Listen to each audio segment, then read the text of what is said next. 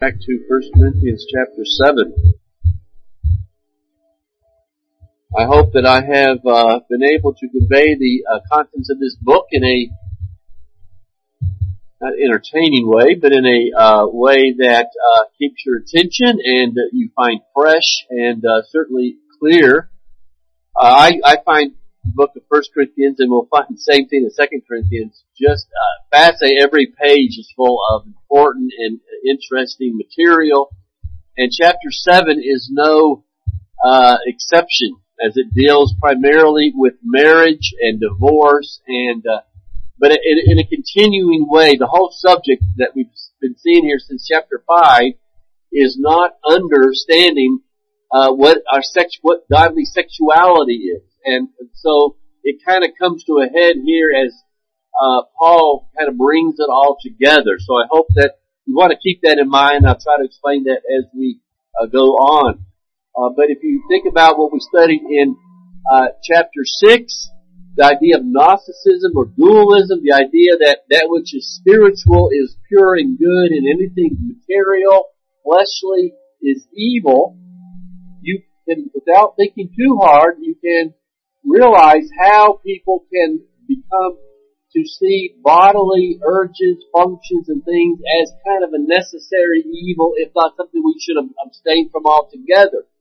Well, let's be, but that is not biblical teaching. God gave us our bodies, and so uh, we finished in chapter six with these ideas.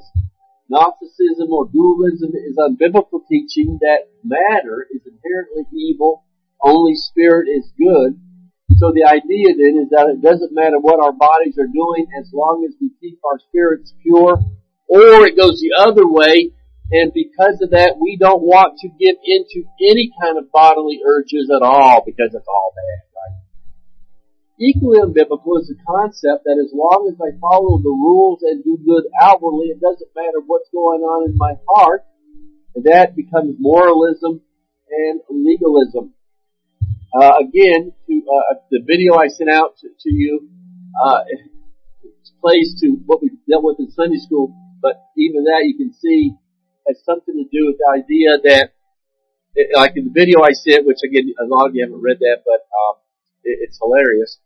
But it deals with the, the, the statement, the, the idea that how I, the length of my hair determines how spiritual I am, right? And, and that's, the reason why I sent that out, and you see it comes into play a little bit even with this.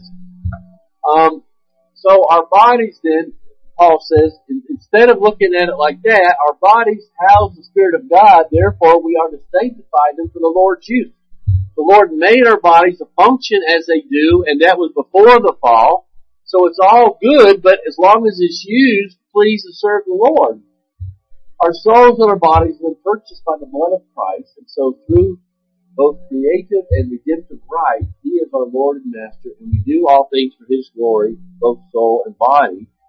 Then we finish with the, uh, the threefold idea of we have become slaves uh, to sin by birth, by being joined to Adam, by conquest, as Satan has uh, rules us in that sense, and our sin rules us, and by debt is that we have transgressed God's law and we owe Him that which we cannot give because we're sinners. But the good news is that in the cross, Jesus has given us a new birth. We are now born from above undoing our original birth, ultimately anyway. He has defeated our enemies and he has paid sin's debt. So all those ways that we have been enslaved by sin, Christ frees us in the cross. That brings us to chapter 7. And as Jeff pointed out, I think what we're going to see here is that the, the proper way to understand, especially verse 1, is to see this not as Paul making a statement that he's that he would have to retract or clarify. Paul is not saying that it is good overall for people not to have sex. That, that there's so many things wrong with that that I think for people to think that that's what Paul is saying just adds confusion. What he is doing is what we have already seen in 1 Corinthians. We saw it a couple of times, even in, uh, three times at least in chapter 6 he is taking statements that the Corinthians have made, and they have, and they have, that, have an element of truth, but they have God completely in the wrong direction. So Paul says, now concerning these matters that you have written, and one of them are that those who are telling us it is good to abstain from sex altogether, it is good to abstain from marriage, uh, because all that is icky, all that is sinful, all that leads to problems, and all that, that Gnostic idea. And Paul is going to clarify all that and say no. And that's, so that's how I'm going to come at this, and I believe that that in its context will make the most sense. In other words, we, we can't read verse 1 and, uh, forget what the rest of the Bible says. There are many places in the Bible that make it very clear that marriage and, uh, the act of marriage are given by God. Uh, Paul probably in all cases, maybe anyway, wrote Hebrews, which says the marriage bed is undefiled. Right? It's a gift of God. So Paul is not here stating that, well, yes, it's a necessary evil. No. It's a gift of God, but there, it's, but there's certain ramifications that we have to, to understand. And so we would expect that if this came from God, as it does, that Paul would not contradict himself and God would not contradict other parts of scripture. So they have asked Paul some difficult questions and he is answering them. So I think that fits well into the context. But before we come down too hard on the Corinthians, who clearly had some issues and were asking and, and some hard questions and had gone off into some wrong directions, let's remember the world that they lived in. The prop, the reasons why they are struggling, especially in this area. They did not have a biblical background. Their culture was wholly pagan. They had no idea, for the most part, what the Bible said about marriage. They, they didn't have any examples around them. And we live in a day that's, that's not just becoming like that, but has in many ways become like that. I wouldn't be surprised if half the people you ask in, in America today, what does the Bible say is a good uh, marriage and family life? They'd have no clue, right? So uh, don't, let's, let's be careful here that we don't just point the finger at the Corinthians because we live in a day and age in which this is not being taught and people are doing the same things the Corinthians were doing. In this day, a marriage could take four forms. A tent marriage, as it was sometimes called, which would be between slaves, and because they were slaves, a master could separate them, uh, you know, send, sell off one or the other spouse, and then they would perhaps marry again. I mean, that it was a it was a very sad situation. There was also common law marriages, as we have today, where if you just live together and you were eventually considered married. There were arranged marriages from the parents, and then it would be what we would call the, the what we kind of understand marriage to be, where people would fall in love and they would get married.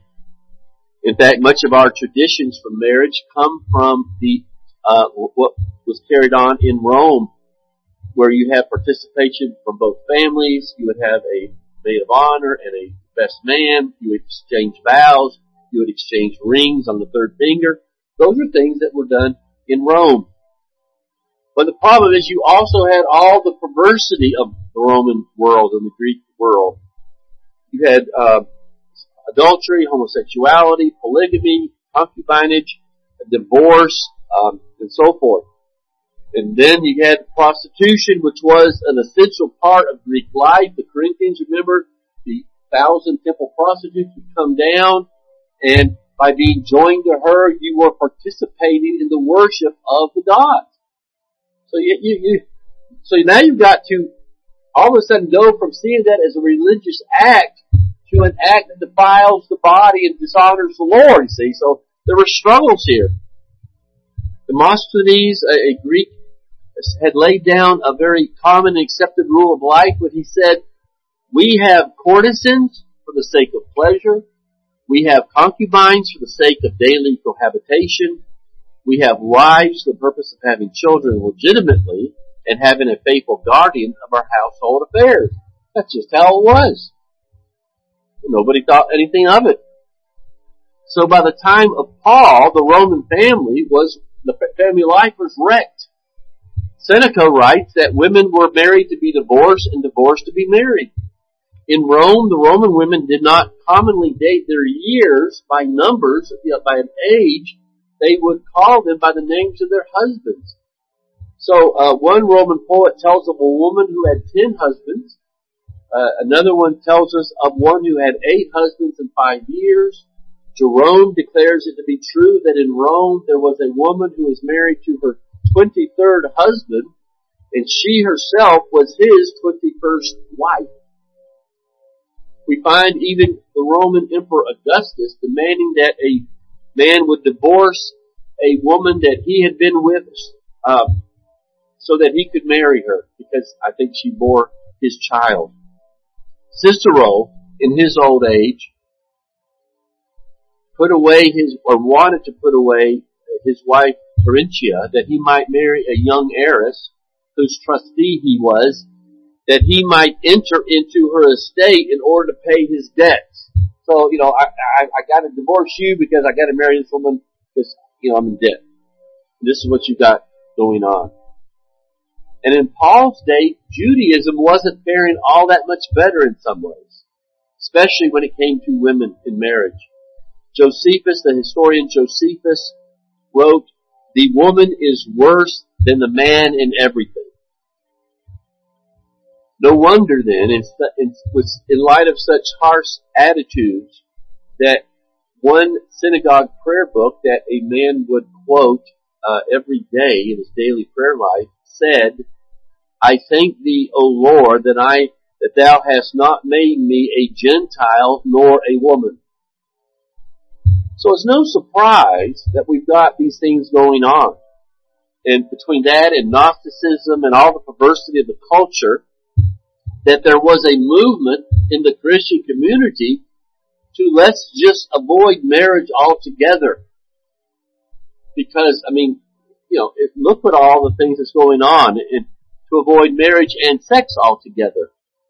And that's the prevailing thought in this chapter. It's the thing that it's the reason why Paul is laying these things down because that's behind all these things. It's better. Um, so a woman perhaps who gets saved and she's got an unsaved um, husband. Well, I don't, you know, I shouldn't be with him because that's awful. So I need to divorce him. And Paul says, no, no, there's a right and proper way to think about these things. So it's kind of behind everything he's going to say. The problem is that this is not the biblical approach to sin. It's not the biblical approach to uh, how we deal with these kind of activities. And so Paul is saying here, not so fast. Let's work through this biblically.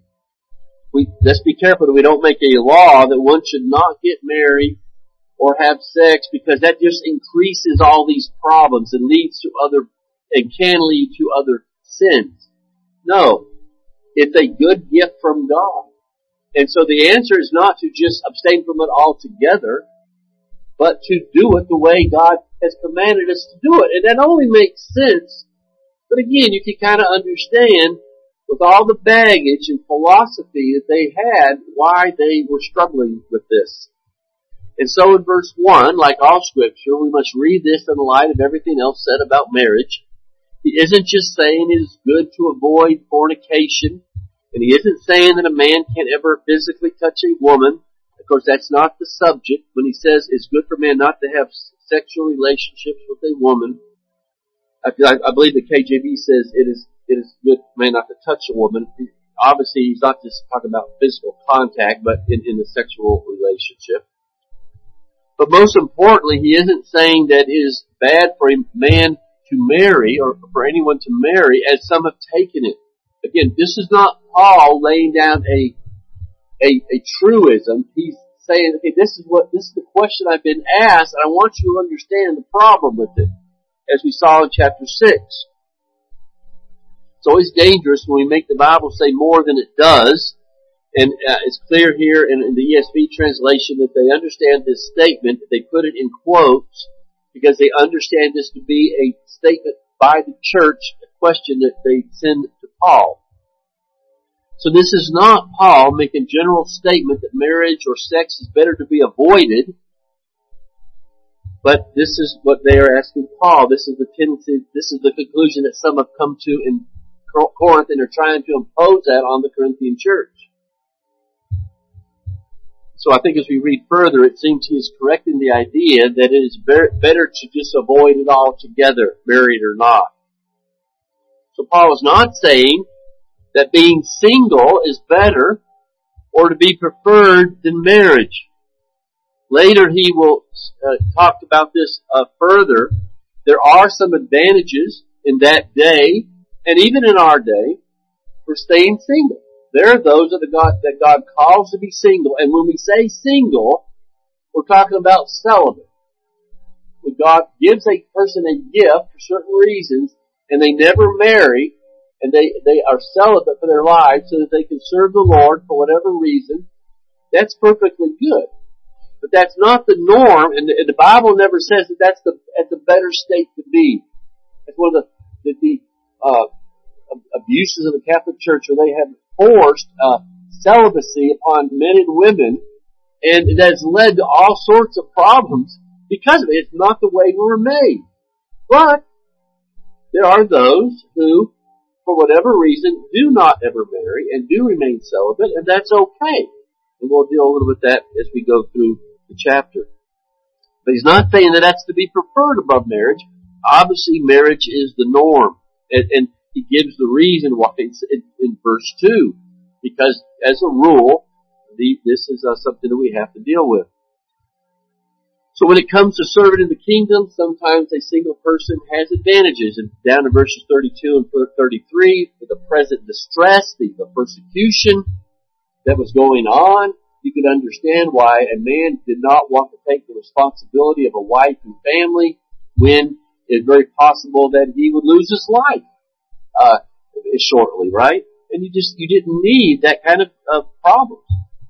But you'll notice that the reason he is speaking of, the reasons that he will give for remaining celibate, single, are not the ones that we hear today.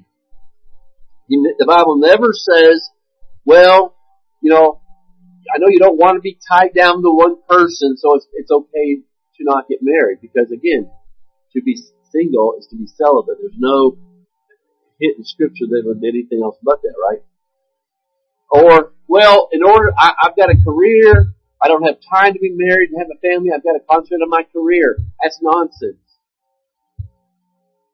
That, that's, to me, you're, you're life is not about making money. Uh, not that that a career is not important to some degree, but to give up the best part of life, which to me is a, is a family, uh, for, because you've got to make money, uh, you got to be very careful about some of that. Certainly, uh, the idea that I, I'm not going to get married because I, I, I'm not ready to have children, I don't want to have children, anything like that is a horrible uh, reason not to get married. Children, believe me, and I hope we all understand that, children are one of the things that bring fulfillment to life. You have to have children to be fulfilled, right? But as a rule, that's how it works. Calvin, John Calvin explains his point very well using the example of other necessities. He explains Paul's point. He says that under certain circumstances, it would be good not to eat, drink, or sleep. But that's far from saying that it's never good to do those things. And that's what we're going to find with Paul. He's saying that there are circumstances where being single works for some, but he's not saying that that's the preferred state. So you see, it immediately contradicts this question about it's good for a man not to touch or not to uh, have sex sexual relationships with a woman. So his point is the exception to what is otherwise the norm. Another reason we know this is because God says that it is not good for a man to be alone. As in, in, in the garden, remember when God created man, it's overall, it's not, man was made, if men and women mankind were made to have relationships and to have this intimate relationship. So Paul cannot be contradicting that. The Jews in his day saw willing singleness as disobedience. And again, that again, you can always err going too far one way or another. And so they kind of generally saw that anybody who did not get remarried for whatever reason was being disobedient, as if, as if God had commanded people to get married. Many Gentiles tended to look at singleness as preferred due to their dualism. So you got you got both errors. You got it's a sin not to be married, or it's a sin to be married, right? And so Paul is addressing especially the, the Gentile form. Jews would be under pressure to get married, Gentiles not so. But Paul says there are other things that we need to consider. And I would just remind ourselves, parents especially, that as much as we want our children to get married and have grandchildren and all that kind of stuff, if the Lord calls them to something else, we've got to be careful that we don't put pressure where we shouldn't to be supportive as long as the reasons are right. That, say, we got to be very careful here that we, that what we want isn't projected upon perhaps our children in this matter. And so verse 2, because of this, of the temptation to sexual immorality, it is, each man should have his own wife and each woman her own husband. And you can understand, it's, it's ridiculous to say that it's good not to uh, get married because God made us sexual creatures. And since oh, that can only be uh, practiced legally or in a godly way in marriage, to to cut that off, uh, it's going to cause you to have, um, uh, as he says, to burn. I think in the KJV says to burn uh, these temptations needlessly. In other words, God didn't make us like that. We know that Paul had a much higher view of marriage. It's not just a necessary evil for procreation, as some teach. It's more than just pleasure. It's, I mean, it's also pleasure. It's, it's a fulfillment of relationship and partnership. You know, a good marriage, it, you, can't describe how wonderful that is. It's also, marriage is a statement, as we've talked about many times, a, a, an illustration of our relationship with Jesus Christ. It is the statement of the gospel. So marriage is a wonderful thing. Marriage was established, remember, by God before the fall. So anybody who says that marriage is a necessary evil, it's better to remain single, uh, doesn't have a leg to stand on biblically, and it doesn't work in naturally either. And so verse 2 is reminding us that marriage is good. And I think he uses this example to make the point that it is to be preferred because the way we are sexually, it is to be preferred above singleness for that reason. to live in the Corinthian culture as today, to remain unmarried would lead to many sins and many temptations. So it's just not the way that we are made. Forced celibacy leads to challenges that are not necessarily dealt with very well either. You know, when you think about it, because to remain single brings these uh, temptations upon you, and if you haven't been gifted by God to deal with those things, you're not going to do very well. So singleness was never meant to be the norm or preferred, but under certain circumstances it can be good and valid alternative, and we'll get to that in the chapter. Verse 3, so it's good to get married, marriage is good, but then he says, now understand, again, the, the point here is that physical contact con, uh, contact is dirty in some way. It's not as pure as, as the spirit. So he says in verse 3, the husband should give to his wife her conjugal rights and likewise the wife to her husband.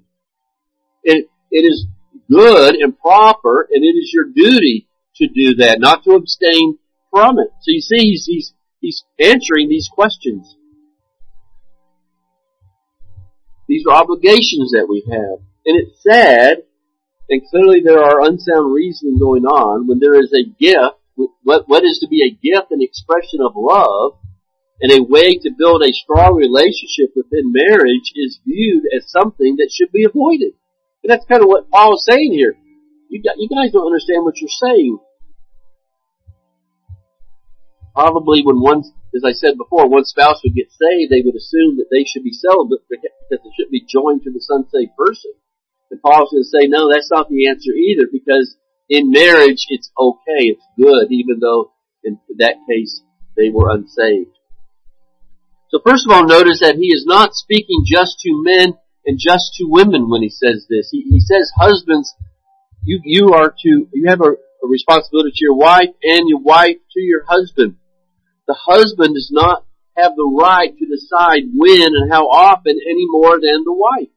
And again, how this elevates not just marriage, but elevates women and, and gets rid of any idea that the man uh, controls this in some way. That, that it doesn't really matter what the wife wants, it's all about the men.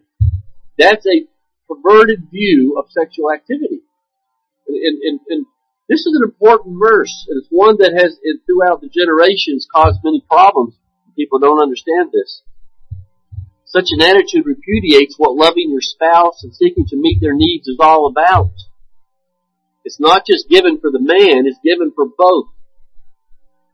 Likewise, the husband, the wife cannot use it as a weapon or punishment or manipulation. You know, sometimes we joke about those kind of things, but be careful there because Paul's very clear here. Now we get to go on to hear more, but, but some of this we, would be more appropriate in a private counseling if there were more questions. But this is an area that one can easily get very mixed, mixed up about because there are so many, you know, we all are different physically, we all have different backgrounds, and, but Paul assumes a healthy relationship here, and it is not to be seen as anything but a mutually satisfying, enjoyable thing and not to be avoided except for short times, as he goes on to explain in verse 4.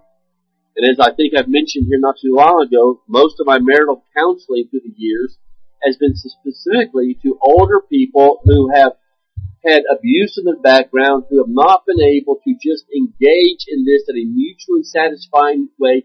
They cannot give themselves to somebody else because it has it has been messed up in their life at some point, and it's an extremely sad situation. But if we can train our children right from the beginning, you will hopefully avoid some of that. The Bible always hits the nail on the head, and here Paul says isolation in marriage will always lead to failure.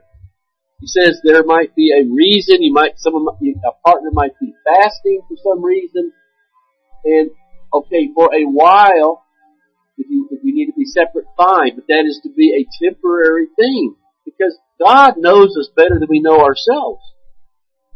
It's continue action tense here, so Paul is saying that this is to continue throughout marriage.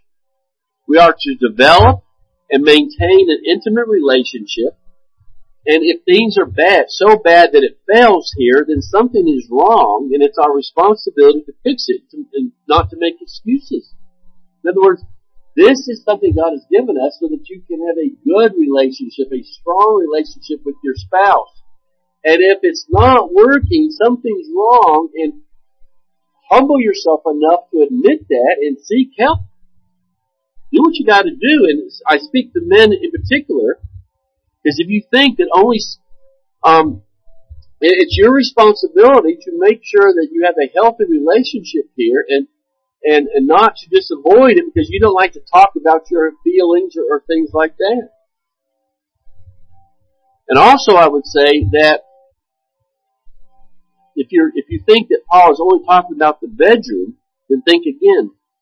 For this is what it, it needs for, to be for all of us, especially women when we, or if we're going to have a close relationship, we have to have a good relationship in every other room in the house you're not fulfilling your obligation to your wife if you treat her like dirt, and, and this is an example, the rest of the time and to think that you, you can, uh, well, I'm going to fulfill my obligation in the bedroom. No, don't work that way. And again, I won't go any further than that. It should be obvious to anybody who's married, but don't, you know, we, we gotta keep everything in mind.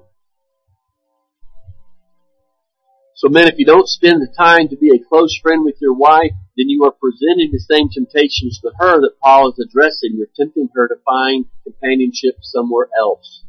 So again, don't just think of it as the act, think of it as the relationship, the act being part of that relationship. We need to be honest enough to see what's going on here. It's disheartening and dishonest to attempt to be strong against sin and to promote godliness and then totally ignore this area. and it's proven like in First Peter chapter three. Remember where the men are told, husbands are told that God will not answer your prayers if you don't live with your wife in a good and godly way, right? So if you don't spend time to be a close friend with your wife, then you're presenting to her problems and that affects you spiritually. Just because it's harder for a lot of men to have a close, intimate relationship doesn't mean that we're off the hook. It just shows you how sinful we are.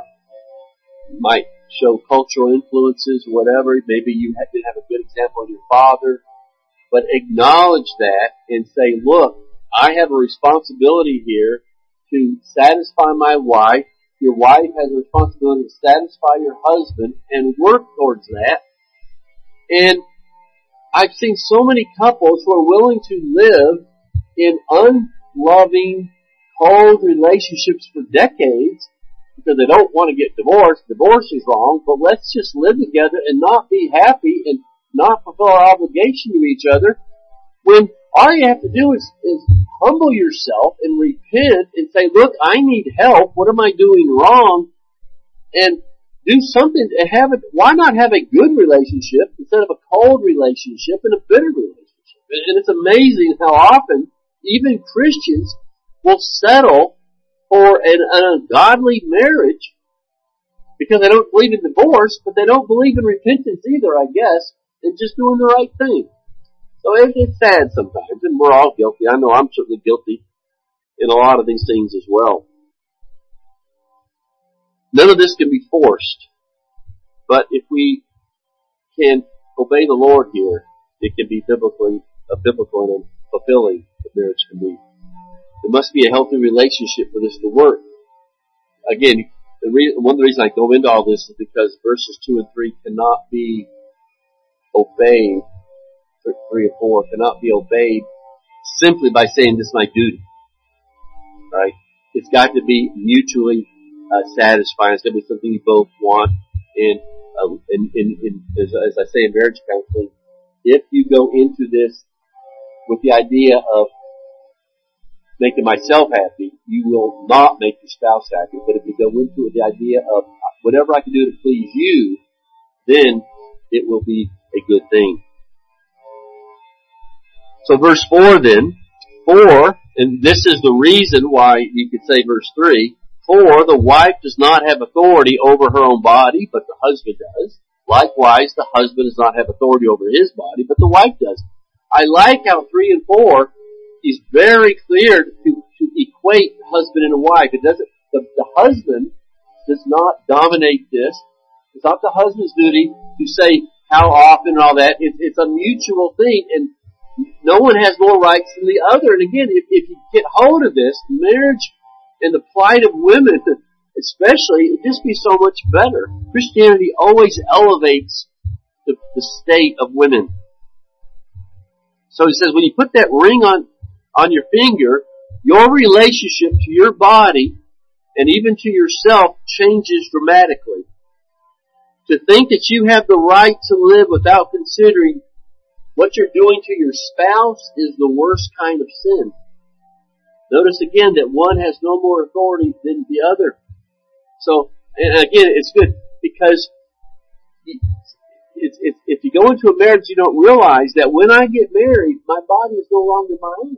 I don't have this total. I have I have someone else to consider because you know a lot of people don't like to think that way. Well, it's my body. You know, all right, you got women today. My body, my choice. No, your husband uh, assuming there is a husband, has every right to that uh, decision as you do. And of course, not, not that there's a decision to be made, but you understand the problem here. And a man goes into it, well, you know, I, I, no one tells me what to do with my body. Well, if you're married, yes, that's not totally true. Now, this doesn't mean that you can force something on the other person. Don't read it like that. Verse four, you know, verse four, that I have no authority over my body or that I or that a, a husband can say, well, I have authority over your body. It's, this is a mutual thing. It doesn't mean that you can force uh, something on someone that they're uncomfortable with or they don't want. That's not the, that, that defeats the whole purpose of the passage. It means You can't see your body as just for you. So don't make it more than it is. Understand what Paul's saying. This is something, this is a mutual thing. You're here for each other. You're not here just for yourself. And again, you think about marriages and you think about just relationships in general. When you jump into this and it's all about me, it's ruined from the start. And Paul's saying, look, all you got to do is realize that marriage is about us. It's about satisfying and making the other person happy, not just yourself. And that would transform, I think, many marriages. Then in verse 5, he goes on to say, do not deprive one another except by, perhaps, again, it does, it's, it's, it's just in case, perhaps by agreement for a limited time, that you may devote yourself to prayer, but then come together again so that Satan may not tempt you because of your lack of self-control. It, it, this is a needful thing by the way we are made. So Paul shows the practicality of this because in a healthy relationship, the problem will sometimes be self-control. There will be times when there is disinterest, there's tiredness, there's sickness, there's a lot of different things emotionally upset. All these things come into play. But here refers to time of spiritual activity when there's when it's okay temporarily to, to you know to say no. But they're to be temporary. There's never any reason to go a long time. And, and I might add, why would you? But again, all sorts of crazy things that go on in our minds sometimes. But clearly something is wrong if you want to avoid your spouse in this way, especially if you love the Lord and you love them. But if we're called to exercise self-control in all things for Christ's sake, then we should be able to uh, exercise self-control in this area as well. So for the cause of Christ, we should be able to deny ourselves for the sake of the other now and then, but also have the self-control to be faithful to our spouses as well. And I wonder how many Christian couples enter marriage and never think about any of this. And perhaps some of us have. We, just never really think of the biblical reasons and responsibilities for marriage. We just see it as, well, a way to get sex or, or you know, have children or whatever, but we just really kind of miss the point sometimes. So God's plan was never for divorce or separation in these matters, nor was it for singleness originally either. And if you think about it, sin is what introduced not just divorce, but also the need for singleness. I think in an unfallen world, there will be no reason for singleness. So all this is, is much more than just about your hormonal condition. All this is done in service to the Lord because He's the one who gave it to us to begin with. It's an expression of love, and you know, just saying I don't feel like it cannot be the end of it. Now you might be thinking, well, Pastor, this is really my business and nobody else's business. And that's exactly what Paul is saying. Not really. Be careful there. The Bible is addressing these issues because God is the one who has given us these things. As we just saw, you're bought with a price. Your body is not your own. And a lot of young people are not biblically prepared for marriage due to the failure in their parents because they have not taught them that no, when you get married, there's no time in, in your life where you're, you're your own. You don't have, no one can tell you what to do. Because God gave you that life. You're always under the obligation to Him. And when you get married, you also have someone else to bring into the mix. So be careful the attitude that, well, it's nobody else's business. Yes, in your, between you and your wife and the Lord, it's nobody else's business, these things. But the Lord is the one who controls all that stuff. And I would just say in passing, because I've had to deal with this before, if, for instance, you, you commit adultery, your wife comes to the church, to the elders of the church, whatever, with needing help in this matter, don't think that you can say as the husband, well, uh, the church can't interfere and it's my house and you can't, you have no say so in my marriage. Once you do that, the wife has every right to bring other people into the situation because you've got some serious things that must be dealt with. So be very careful there because I've, I've heard men say, well, yeah, I've commit, I committed adultery, but that's no one's business but me and my wife. Wrong again. Because you want to end up in divorce. So just some things to think about. Verse 6 and 7 then will be, will be done. Now as a concession, not a command, I say this. So he's just given his advice, and, and Paul's going to use some terminology that we've got to think about throughout this chapter. I'm going to give you some advice. It's not a command, not a command of the Lord. I'm not using my apostolic authority. I'm just saying that this is something to think about. I wish that all were as myself, uh, as, as I myself am, which of course was single, unmarried. But each have their own gift from the Lord, one of one kind and one of another. He understands that while in his day there might be some good reasons to stay single, if you don't have that gift, then that's okay. So he kind of sums up what he's saying here. He says that um, it's not a command to be single, but that for the right reasons, it might be best for some. Uh, because you're no longer burdened with the things that married people are burdened with. You have more freedom to serve in the kingdom. But celibacy is a gift of God, and it's not given to most. So Paul does not speak of celibacy as a, as spiritually superior state than to be married, and that's where we have to make sure we understand that. It's a less distracted state when it comes to some service, but it's not superior. But if this is what God has called you for, then remember that while sometimes the callings of the Lord brings deprivation and hardship, in other words, if you maybe plan on getting married, but it didn't work out that way, and for whatever reason God does not give you a family, God never gives gifts or calls somebody to some to something that they will lose out in the end. If you don't have a family in this life, what you will receive in heaven will more than make up for it. And I want to just to remind ourselves of that because, some, because sometimes God calls each of us to things and we don't have what somebody else has. God will not be a debtor to anybody. If He calls you to give up something now, you, He will bless you in glory in ways that you cannot understand.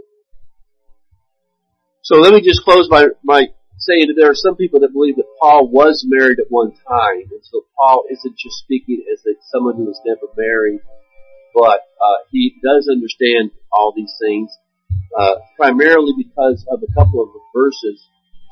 One in Acts. Remember that when they uh, are taking Stephen they seize him, they bring him before the council, that was the Sanhedrin. And we know that Paul was there in the next chapter. We know they laid the, the, the coats at Paul's feet. And uh, so there's the assumption that he was part of the council. And to be part of the Sanhedrin, you had to be married. So that would be one reason. And in Galatians 1.14, Paul says that he advanced Judaism beyond many of my own age.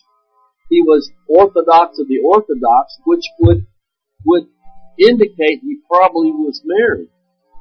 And if that's the case, his wife had either died or had divorced him because she didn't want any part of his new religion, you might say, whatever.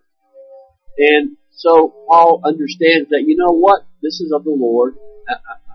For what I've been called to do, it's better that I remain single. And he says there might be some of you out there that that's the case as well.